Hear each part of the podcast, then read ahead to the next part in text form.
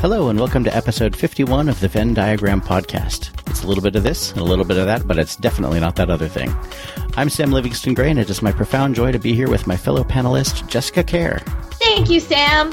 And I am thrilled to be on this excellent podcast, which has a shorter name than that. It is Greater Than Code. Yay! And today we have a guest, and her name is Soo Choi, and she is part of the DevOps Research and Assessment Team, also known as DORA, DevOps-Research.com. In the past, Soo has been a senior product manager at Chef, a director at Rackspace for OpenStack products, a co-founder and COO of Anso Labs, and a program manager at NASA.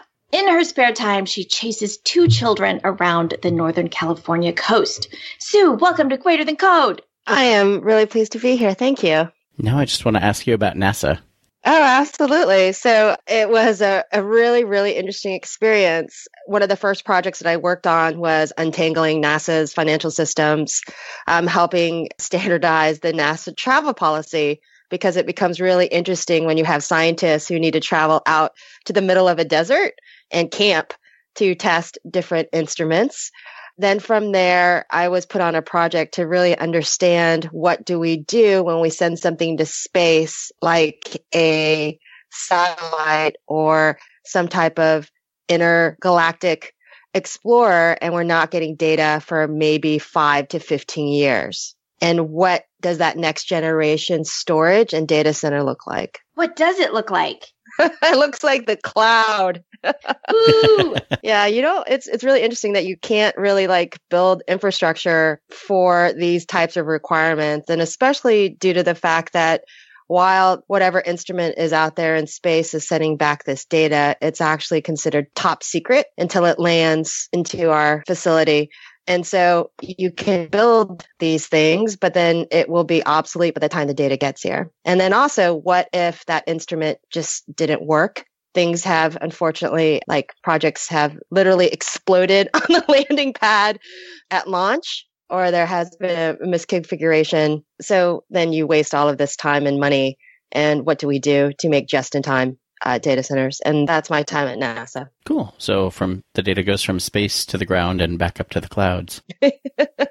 exactly. It's a great way to look at it. That's interesting that you have like five to 15 years to plan, except you have to plan for something that would be secure and state of the art five to 15 years from now. Yes. So I don't know about you. I have a crystal ball, but my crystal ball isn't that great, right? No matter right. how much I try to scrub it. And so you end up doing a lot of theoretical conversations and you end up really having to sort of step out of your zone. And instead of making like these crazy project plans, you need to actually spend some time of talking to futurists, people who really actually love to think about these things and not just in the context of your one little project, but what the world will look like in that short time span, right? 10 years, 10, 15 years is not even a blink when it comes to how the world works and the age of the world, right? Oh, wow. I just had a horrible thought. What? Does this mean that we're getting XML from space? yes, you're all of your JSONs will be safe with us. I mean, I don't know. right, I said that wrong. All of your JSONs will belong to us. Yeah. Very good. okay, okay, it's time. It's time for the famous greater than code question. What is your superpower and how did you acquire it? I think my superpower is infect people with a purpose and a sense of urgency. I've been lucky enough to be working on and leading some complex projects, and it's pretty difficult to get everyone on the same page when scope is pretty large. And so I feel like that that's what I excel at. Wow, that's really valuable. Do you also do well, that at conferences? I try to. I really try to um, make sure that I'm one, my number one sort of direction when I'm at, uh, my prime directive when I'm at a conference is, is to learn as much as possible. And then two, if I can help make connections and infect people with a sense of urgency with whatever topic that is thrown at us, that it, it is my job to do that but honestly, um, the superpower question always cracks me up because I feel like it, like, I, I don't know why, but I always get like a little grumpy about answering it because I'm like, yeah, I'm not like this, like sad person who has like a horrible backstory of like our parents dying and I'm an orphan. and, and, then I have emerged with like this honed special skill. Like that, that always sort of bothers me. and uh, some superpowers makes, are free. Yes, that, that's a good point. That is a good point. But I'm warming up to the idea. Yeah, for what it's worth, for a while, my superpower was being able to identify actors who were on Babylon 5, even if they had been under heavy prosthetics at the time. What's the giveaway? Is it the voice? Is it the mannerisms or? I don't know. It's just this thing. I would look at it and be like, that actor was on Babylon 5 in episode 27.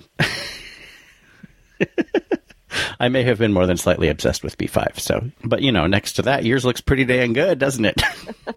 Practice makes perfect.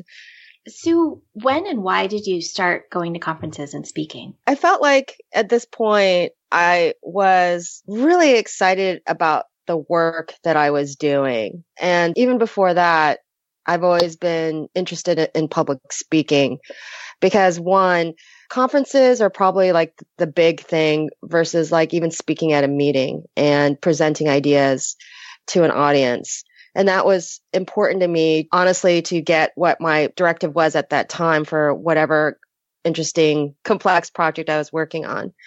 From there, it seemed like great. We need to share this information. There's the open data project at NASA. We were heavily involved in the open source communities. And what I loved about that was this idea of like let's just share ideas without a common cause to potentially before then when you go to conferences it's really about like how do you make and monetize something right versus just sharing ideas and so that's really how I got excited. Then I got unexcited really quickly. Do you mean that before open source conferences were about monetization? No, I, I misspoke. I, I really feel like um, I got involved in conferences because I was already a leader in the thing that I was doing at the time and it seemed so natural. And I was really encouraged to go out and, and share our project's story out to a, a bigger audience. Okay, so at NASA, uh, you were encouraged to go share the story, and you like how conferences have progressed into a dialogue. Absolutely. I think open spaces, that format is pretty amazing. And I love the idea that you are going to sit in a room with like-minded folks who care about said topic and discuss it in a humane way versus lots yeah. of shouting and po- there's no politics in open spaces, right? We try. That's the ideal, yeah. And then and then you said bad things happened. Yeah, and I think that this is why I've I've really have been speaking about making safe spaces outside of work. And then also that drives down to why do we need safe spaces and what's going on within our workplace we're lacking diversity. And I feel like all of it is connected.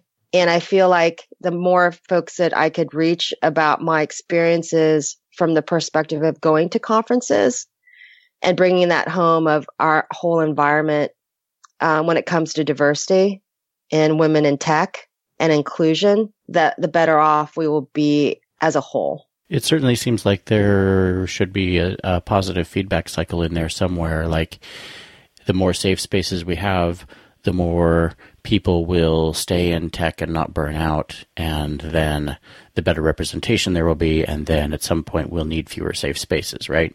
That's right. But I, I feel like, and tell me if you've felt this at all that we do create these safe spaces at conferences and then our participants go back to where they work and it's not a safe space any longer. So how do we take our code of conduct? How do we take that atmosphere that we create and help them create that in their actual working conditions? Or even better, help allies create that. That that's right. And I feel like um, allies and advocates are very important to, to make this happen. We cannot have this burden on ourselves, right? Right. Yeah, I should rephrase that it, because ally is a verb, not a noun. So, how do we help all of us ally with people to create the safe spaces that they need with, without making them do it themselves? Yep. Oh, so I wanted to back up. What year was it that you started going to conferences? Oh my goodness. I started going to conferences and I'm going to age myself and you're going to think I'm old. But in 2001, right after 9 11. Oh, what a lovely time to start traveling. Yep. It's okay because my first conference was in 2000, so you're not alone. and uh, at the time, I was working for a UK based telecom named Cable and Wireless who actually his line of business was really um, all of the telecoms for all of the, the, British territories that are out there. So I had a chance to travel to the Caribbean and to many places throughout the world on behalf of cable and wireless because there's this new thing called the internet and we were a bunch of webmasters. Wow, cool. I know you talk about this in your talk. Do you want to tell the listeners like examples of problems you had at conferences? Absolutely. So imagine that you start your day off by one, you get on a plane and then you get off into a new city. And I actually got into a taxi and the taxi driver decided I need to meet his mom and started driving me away from, from the city. And I had to jump out of that taxi and walk to a payphone and the police couldn't do anything because what he did wasn't necessarily illegal and nothing uh, negative has happened to me physically. And so they gave me a ride to my hotel. And then you go to said conference and you try to ask a question and someone talks over you. And you say hello to someone that you sit next to and then they follow you up in the elevator to your room. You try that night to prep for your talk and someone has found out your room number and just keeps dialing your room over and over and over again. And then after said talk, you, you start answering questions about your talk that have nothing to do with your talk, but like it's actually questioning not any of the content of the talk or the, the way that we were seeing the world to help find a solution for some of these complex problems, but actually questioning like my authority and what right I had to actually stand in the front of the room. And then you you leave said conference and, and you go back home. And overall like imagine that happening within a 24 hour experience 48 hours and you're just exhausted. My god why did you ever go back to ever anything? Ah. and then what happens is that it manifests itself in very weird ways. You don't know how to talk about it when you get back um, you get a lot of positive feedback from your peers of, Hey, I heard you talk at such conference or, and there's also this wonderful kind of feeling where you're special because you got to go and speak on, on the behalf of said organization. But inside, you're just sad. That just really blew and you can't sort of figure out why because back then we didn't have the words that we have now to sort of talk about said things but you you get back on the horse and you try again and little things like i am completely mic'd up i'm ready to speak and a guy comes up to me and says, Hey, there's no coffee. And I thought he was offering me coffee. And I was like, Oh, thanks. I am jittery enough. Don't need any more. And he literally held his cup and his pen and made a clicking noise. And he said, No, you don't understand. There's no coffee. Wow. Yeah. And I unleashed on him. And I didn't know at that time they turned on my mic as the audience was coming in. And it wasn't really a, I wasn't myself at my best. And then you get judged for that. You get judged by oh. not being, yeah, that's right, Sam. You get judged by not being an outstanding member of the community and not upholding the values because you berated someone and you try to explain like what happened and in the viewpoint of the person that I was yelling at, he made a mistake. But in my viewpoint, I am talking years of embarrassing situations, of uncomfortable situations, of being harassed that come out and get triggered at that moment. I'm sorry, that was not a mistake. That was somebody who chose to be a dick to somebody that he thought was in a uh, service position. Yes. And that's not okay. It wasn't okay even if you were the person who was supposed to get the coffee. So, Sam, can I make it even more like worse? So, explaining the situation. Oh, please. so, explaining the situation, someone asked me, What were you wearing? And I was like, Oh my God. Oh my and God. I was like, Excuse me? You were wearing a mic. yeah, really? and I was wearing a white shirt and a black jacket and he was saying that, well, maybe he thought you looked like the catering staff on stage. on stage, like right as I'm about to go on stage. And that you have to justify why you reacted that way, even though like from that slight, my reaction and I could be pretty ruthless verbally when I'm unhappy about something. It was probably like a, a, little too far, but then having to justify what happened is also another horrible place where you feel alone. Yeah. And you try to talk to other women about it and many are supportive and are their first reaction is WTF. And then they start sharing their stories about things that have happened to them in the workplace and at conferences or even at the grocery store or in parking lots. And it really does become completely overwhelming. And so we've got to find a way to talk about these things in a constructive manner. And, and one, again, I, I really like the idea of taking the safe places that we build at conferences and bring that back to the workplace somehow. And how do we do that? You mentioned one thing, maybe it was in the pre call conversation. I don't remember. One clear way that we do that is when a woman or an underrepresented minority or just anybody tells you about their experience, believe them. It's not that hard. Yeah. When people listen to your story about the coffee, uh, someone who hasn't had similar experiences might be like, well, it was just one incident. What's the big deal? But that, that one mistake in a context of tons and tons of other harassment and like dangerous harassment and obnoxious harassment and but it doesn't even have to be dangerous or obnoxious just those little things over and over and over it's a completely different experience than when something like that is the exception absolutely and so we have to ask ourselves why don't we believe these people? What about us doesn't? That we don't actually value them maybe equally as ourselves and our experiences.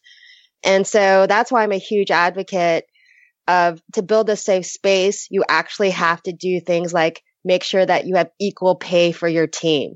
And that's a leap for a few senior executives when I talk one on one with them. Because in my viewpoint, there is a reason why we don't believe these people. And these are the people that we're, we don't believe are people that aren't like we just met them. We have worked side by side, killing ourselves on these projects. And then for some reason, we question the experience that they had. And I don't understand that. Why is that? Right. So let's go and let's try to make it um, an equal and fair playing field when it comes to salary, when it comes to salary bands, when it comes to performance reviews, to make it a safe space outside of the conference area because that is the piece that conferences don't have, right? We're not gunning for promotions. We don't feel like there's a scarcity of resources or power or control at the conference. I feel like people are more uh, about them, they're more like themselves at a conference versus at work. That's a really interesting point that at conferences we don't have the scarcity culture. And so part of making a safe space at work then becomes encouraging a culture of abundance at work. Of there is enough to go around, there is enough respect, there is enough listening, there's enough salary. Absolutely. And there's enough like performance reviews, for instance, if you, and you know, there's tons of research on this, women get very vague feedback. And there's terms like you're too aggressive or you're too docile. And there is not a clear. Sometimes both, right? there is no win. There is no way in that situation. And why is that? And so how do we just even that out to at least make sure that we are showing that we value everyone equally? Yeah, that actually goes back to something you said just a minute earlier about pay, equality and pay bands. A great way to show pe- that you value people equally is to literally value with your money people equally. it seems like it should be obvious that that's not a uh, revenue negative strategy because paying somebody the same as the other people that are on their same level especially when there have historically been inequalities in pay, seems like it would be such a great way to improve retention and avoid all of those costs associated with people leaving and then needing to you needing to rehire and retrain for those positions. Right. But you know, yeah, that's a whole nother rant. Your company can benefit from other companies' biases. by being fair. yes. And disproportionately so, right? Because if uh, biased companies are the are the norm, then yeah, totally, your your totally fair company is going to seem like a shining city on the hill by comparison. Very much so. That's exactly right. And so one of the shocking things to me is when I do tell audiences at conferences and I do talk to senior executives when they ask me what they should do about diversity, where they refuse to believe that that would help. They question it and they say things like, it's actually a pipeline problem. And my response, oh my God. And so my response is, if everyone knows that you pay people equally, you would be amazed at the number of resumes you will get in a second. Like, let's count it down. Three, two, one, whoosh of all the resumes right? and referrals that you will get. People will beat a pass to your pipeline. Very Yeah, much yeah. so. It's a pipeline problem, and you are the pipeline. So I I feel like that that would be an amazing sort of factor with creating safe spaces. And I feel like that that is very tangible and you could do metrics and KPIs on that versus touting that you have a safe culture to speak what you want to speak about. So, as developers, when we don't have control over salaries, what can we do? So you mentioned allies and advocates earlier. If I was an ally, I would tell my female or underrepresented minority what I make and share salary stories because I have seen that happen way too often and the women are so sad. And I think a lot has happened due to the fact that we hire by salary band based on someone's former W 2.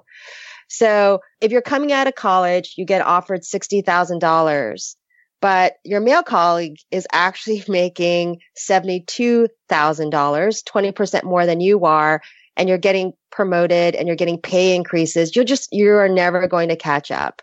They're going to do the things to build wealth way before you will, as in get a mortgage, pay off their car, pay off their student loan debt. 20% is a huge amount when it comes to equality in the workplace. And you're seeing that your colleague is doing better than you are and you just don't understand why.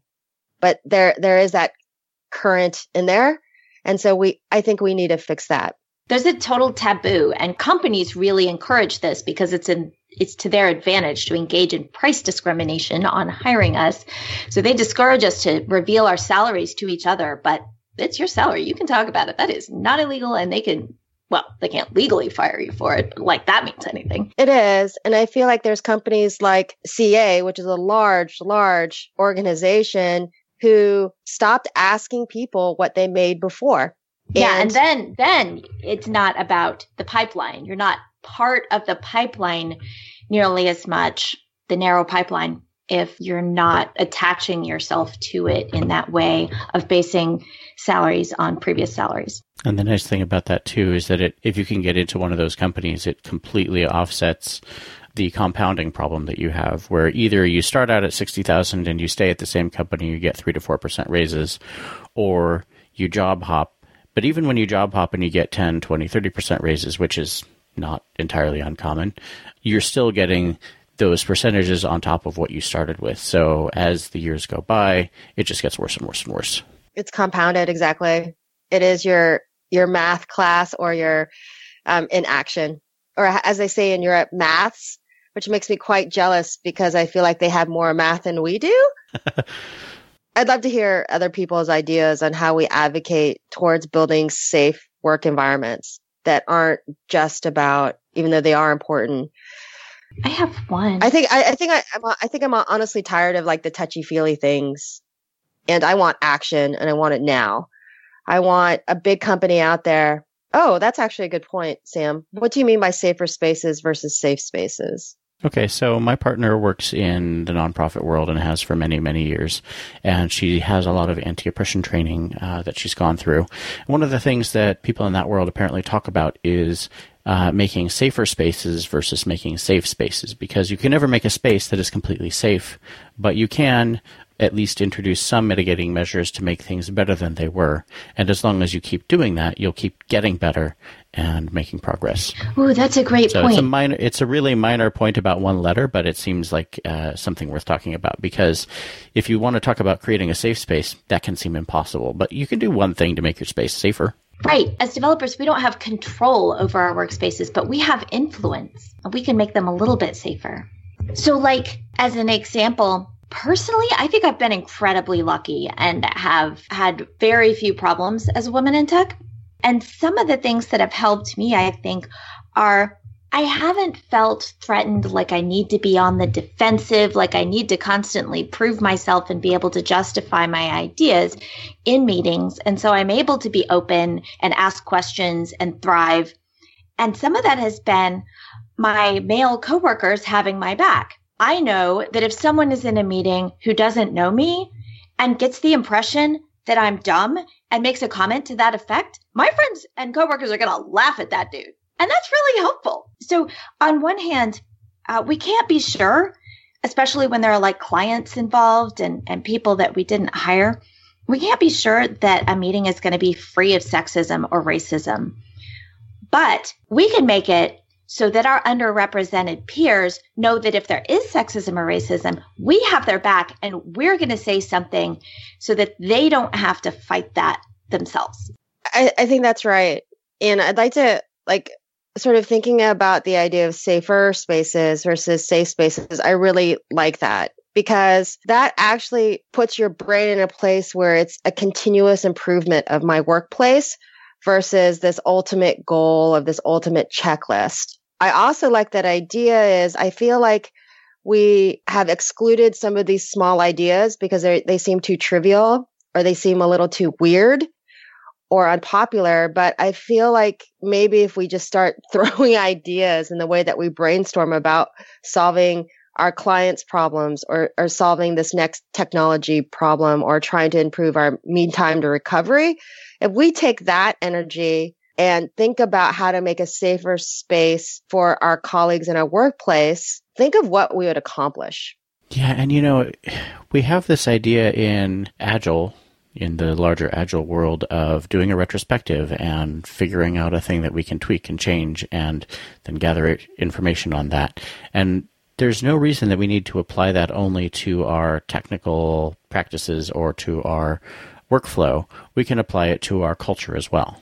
Absolutely. And I feel like we can challenge the old constructs that are out there of what it means to have to go to work we could change that construct that when you go to work, you will feel as comfortable in your work environment as you do in your home. And I feel like if we can make our workplace, our home, the conferences that we attend within the DevOps community, within the whole IT industry as a whole, imagine what that would feel like. There, there's something else I wanted to talk about, and I'm not sure how popular this is going to be. But no, those, also, those are the best. those are the best. Okay. And so I have my talk that folks can take a look at. And I showed it to uh, a few of my people I, I really respect in the industry.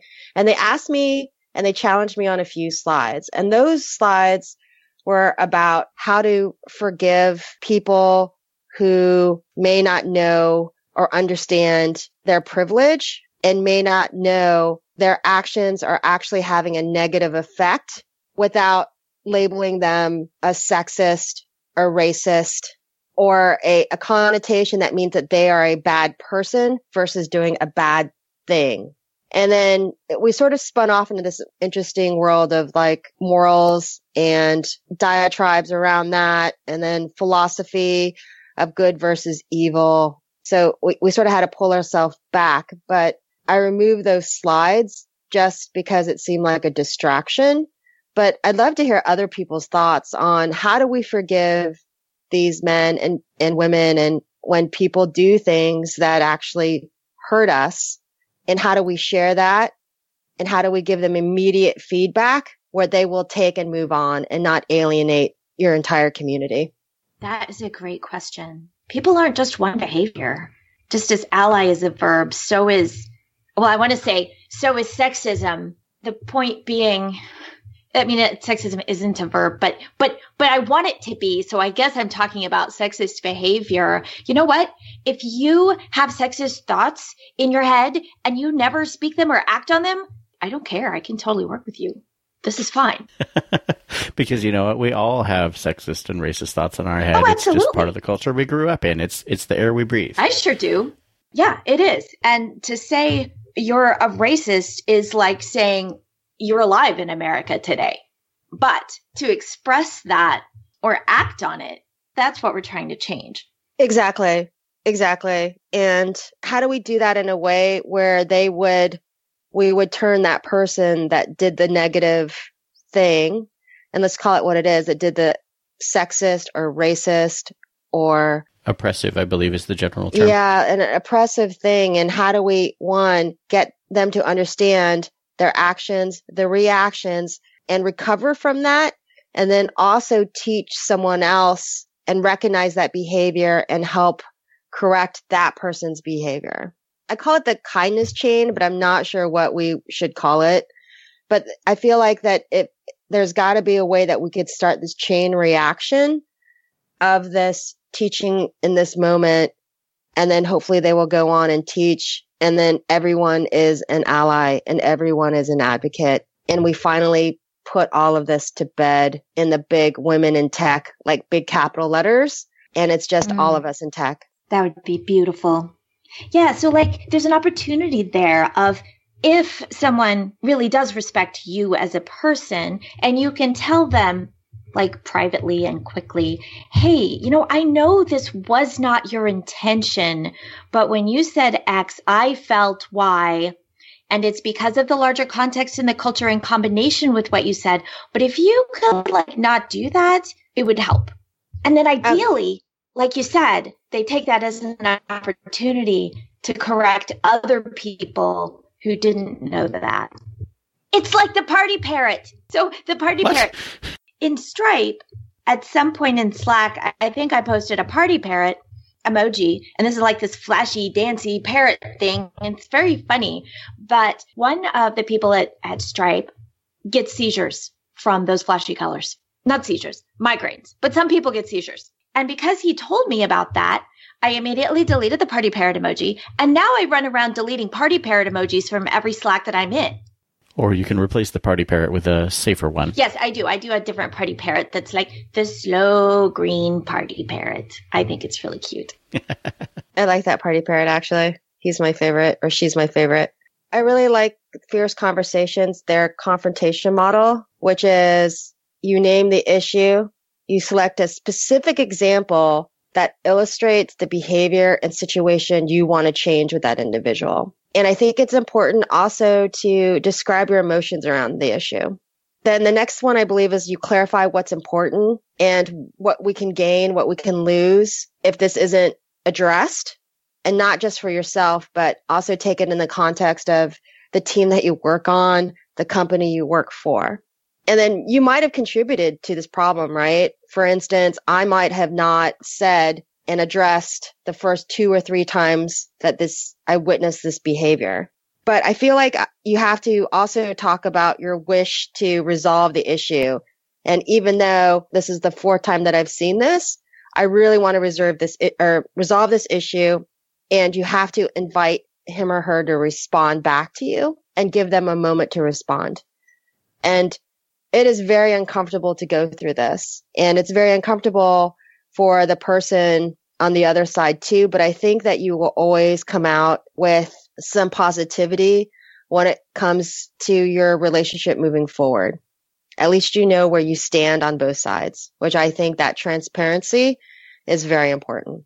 Oh, yeah. So these these conversations, when they are resolved with mutual respect, build relationships you mentioned in your talk that it's harder to have these kind of fierce conversations if the person on the other side doesn't know the convention of fierce conversations. That's right. And I feel like that we have done a great job as an industry making sure that everyone understands frameworks on the way that we work. We don't do a great job of putting out frameworks or the way that we're going to interact with each other when feedback needs to happen. And if we had a framework, and one of them that I like is Fierce Conversations, there are many others, for us to resolve an issue or to get it out there feels like the right move.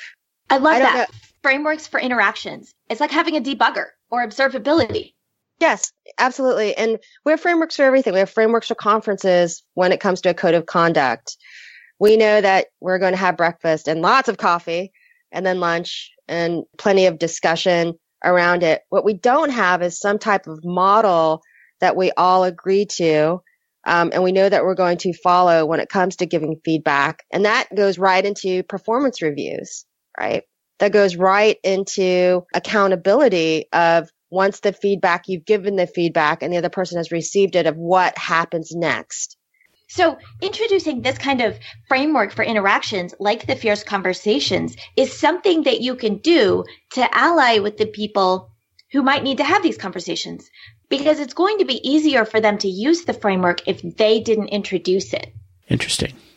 I've been sitting here thinking too about uh, about these things in terms of being tools in a toolbox. And again, if I can draw a parallel between development work and what we're talking about, right? We as developers, we wind up with a bunch of tools like inheritance and delegation. And like if we're talking about refactoring, we have a whole bunch of different, you know, tactical level refactorings that we can do and we can employ different ones at different times based on what seems appropriate in the moment. And each of those is a tool. And by adding more and more tools to your toolbox, uh, you become better at handling problems more adeptly. And just in that same way, that sounds like these Fierce Conversations is a tool. It sounds like a very, I don't want to say heavyweight tool, but it's a tool that requires a lot of energy to wield. And so that sounds like a really useful one. Uh, I wonder if there are other ones that we can look for as well. And I want to mention a wonderful blog post by Aja Hammerly called We Don't Do That Here. And I'll just leave a link for that in the show notes. I, I highly encourage our listeners to go and uh, look that up. But yeah, just this idea of collecting different tools uh, is a wonderful way that we can get better at handling more social situations more adeptly. For me, I feel like we can't take this at a team by team basis. But it does, again, matter the culture of your organization. If you let all of your teams like use whatever, like have tool choice, for instance, right? But there has to be a basis of one, of setting the tone and the culture that we give feedback and we know how to receive feedback in a constructive manner and also pay everybody this equally. Those two things are, are pretty revolutionary because they're not anything to do with making someone a better coder. This is not going to necessarily help you respond to incidents better. This is something that makes us as a whole as part of the environment that it's not the things like this don't show up in a performance review or we don't give this, we don't say these things to a, a CEO of a company, right? If we said to a CEO of a startup right now, Hey, I think everyone needs to have agile training. Money falls out of the sky. If you say we need to have feedback and confrontational model training, oh, wow. you may have to write a business case, but we have to make it okay to go ahead and and spend money and resources on things in the toolbox that aren't tech related. And going back to what you said earlier about being able to take feedback, that is something going back to what Jessica said about uh, how we can ally and and help make spaces safer. We can model taking feedback well, and we can model it both in a technical context, which I find is sometimes easier, right? To take feedback about a design that you've given because there's just, in my experience, less ego around that. Uh, and you can also model taking personal feedback if you have the opportunity to get it. Absolutely. And I feel like it, it's somehow tied with if you have a culture of failure is acceptable. And I have seen where failure is acceptable within an engineering organization, within a team. You have blameless postmortems. But when it comes to human reactions, people feel like they can't fail on those and they need to express opinions and they feel stifled. And then you have another group of people who have to deal with this emotional wake of this negative feeling of, of what happened from that situation. Yeah, and it kind of compounds. Yep. It's it's not an easy one, but it's also I feel like if we continue to have this dialogue and I really, really Sam loved the term safer spaces, and we continuously improve on that. I feel like there is a way that we can make all of our lives better. Shall we have reflections? That was just such uh, a beautiful ending note. It was, yes. Oh, cool. Is there anything critical before you go to reflections that you want to cover? There's hope. There's hope. There are shows like this where they have someone like me who is not an expert in this field in any way, shape, or form. I can only talk to you about my experiences. There are plenty of other women and underrepresented minorities that you can have talk about this topic in a lot more authoritative way. And thank you for like letting me share my experiences in my professional career because this doesn't happen very often in an open space in a safer space like this. Thank you for sharing them. Yes, thank you. Sorry, and that was my reflection. Really... I just want to mention that there, that's really all any of us can do is share our own experiences. And that just means that we all have to listen to each other's as many as we can. Yeah, because when someone's experience, when their described experience does not jive with your experiences, you could choose to be like, well, I have to either reject my experiences or your experiences. So clearly I'm going to reject what you just said. Or you could be like, wow, that's totally different from my experience. I can learn from that. The world is bigger and wider than I thought it was. That makes me so happy that we can use the words to, to talk like that. And I love it when someone says to me, huh, I forget that I came up in privilege, where this was very easy for me. I didn't realize how hard it is for other people. And that type of empathy versus negating that person's experience makes me feel like I have just seen that person's authentic self for the first time, even though I've worked with that person for the last 10 years in the industry. Wow. Which means that anytime someone shares one of these experiences with you, it's an opportunity to build that relationship. Absolutely, because they're speaking on things that's affecting their mind and their heart. And they want to talk to you about something that is risky and ultimately unattractive and, oh, so uncomfortable. And they're willing to share that with you. And they're not doing it to make you uncomfortable. What they're trying to do is they're being their authentic self to you, right? Of giving you feedback of what you've done. And you need to be your authentic and trust. And trust. Oh, Sam, trust. Wow. That is just, I mean, that is just so important in these conversations for us to move forward on, on both sides. I was just saying that, like, when somebody shares that story, they're trusting you. They're trusting that you're going to be able to hear it well. Yeah, and they trust you to help them with that, to do the heavy lifting, to, to spread the word that you can help in this situation. Yeah. And they're not trusting you to not feel uncomfortable. That's the thing. It's not about you can't feel uncomfortable. It's about how do you feel about feeling uncomfortable? And if I feel okay about being uncomfortable in a conversation with you, then I can learn. So much of what we do isn't about how we feel. It's driven by how we feel about how we feel. That's right.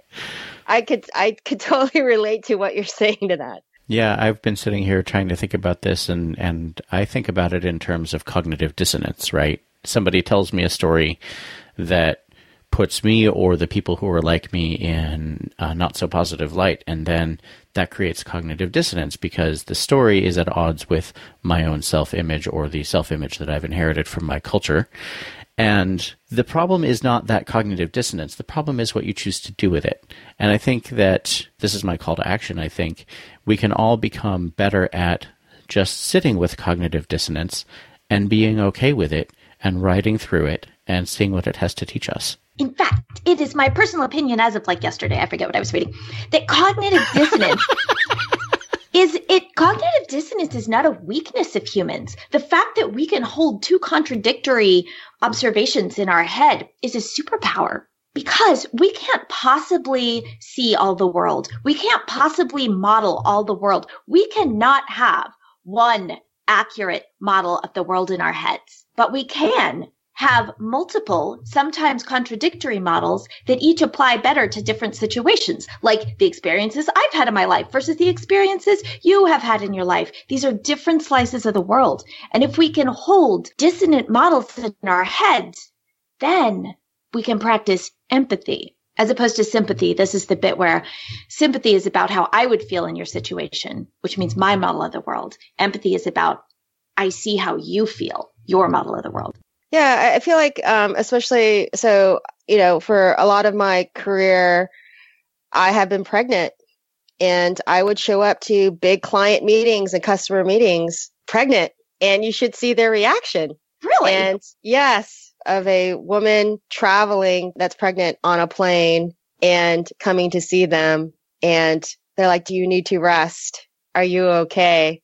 Which is funny because I'm always confused for a second and then I'm like, oh, because I'm I'm I'm massively pregnant right now. Okay, yes, they're they're trying to relate to me and they're trying to be kind, but they're having some cognitive dissonance right now of someone that they've only seen on video who's negotiating a, a multi-million dollar contract with them. And then they see me in person is, is what's happening. And i always found that very interesting that it's it's straight to about my what's going on physically with me. That is, yeah, that that that surprise that they had when you didn't look exactly like they pictured you. yes. Or um, one of my my name is if you are Korean, you would know that my name is very it's the Jane Doe of Korea. It's the kimchi of Korea, right? But a lot of times too, my name could be like people don't know because they didn't grow up with other people of my nationality and they don't know if I'm male or female. Oh. Hmm. So that's always fun in chat groups. Yeah, sometimes it is. yeah, interesting. As somebody with uh, a name that is applicable to both genders in our culture, I haven't really noticed that, but I think that's because I am already on the side that most people will assume that I am in tech. True, true. We're not likely to assume you're Samantha okay. Yes, and Soo, thank you for joining us for this conversation today. This has absolutely. Absolutely. And thanks, Jessica. Thanks, Sam. And please keep in touch. And Mandy, thank you so much. And I'm sorry um, we had to reschedule, but really hope it was worth it. It totally worked out. Awesome. Well, thanks, listeners. We'll be back at you pretty soon.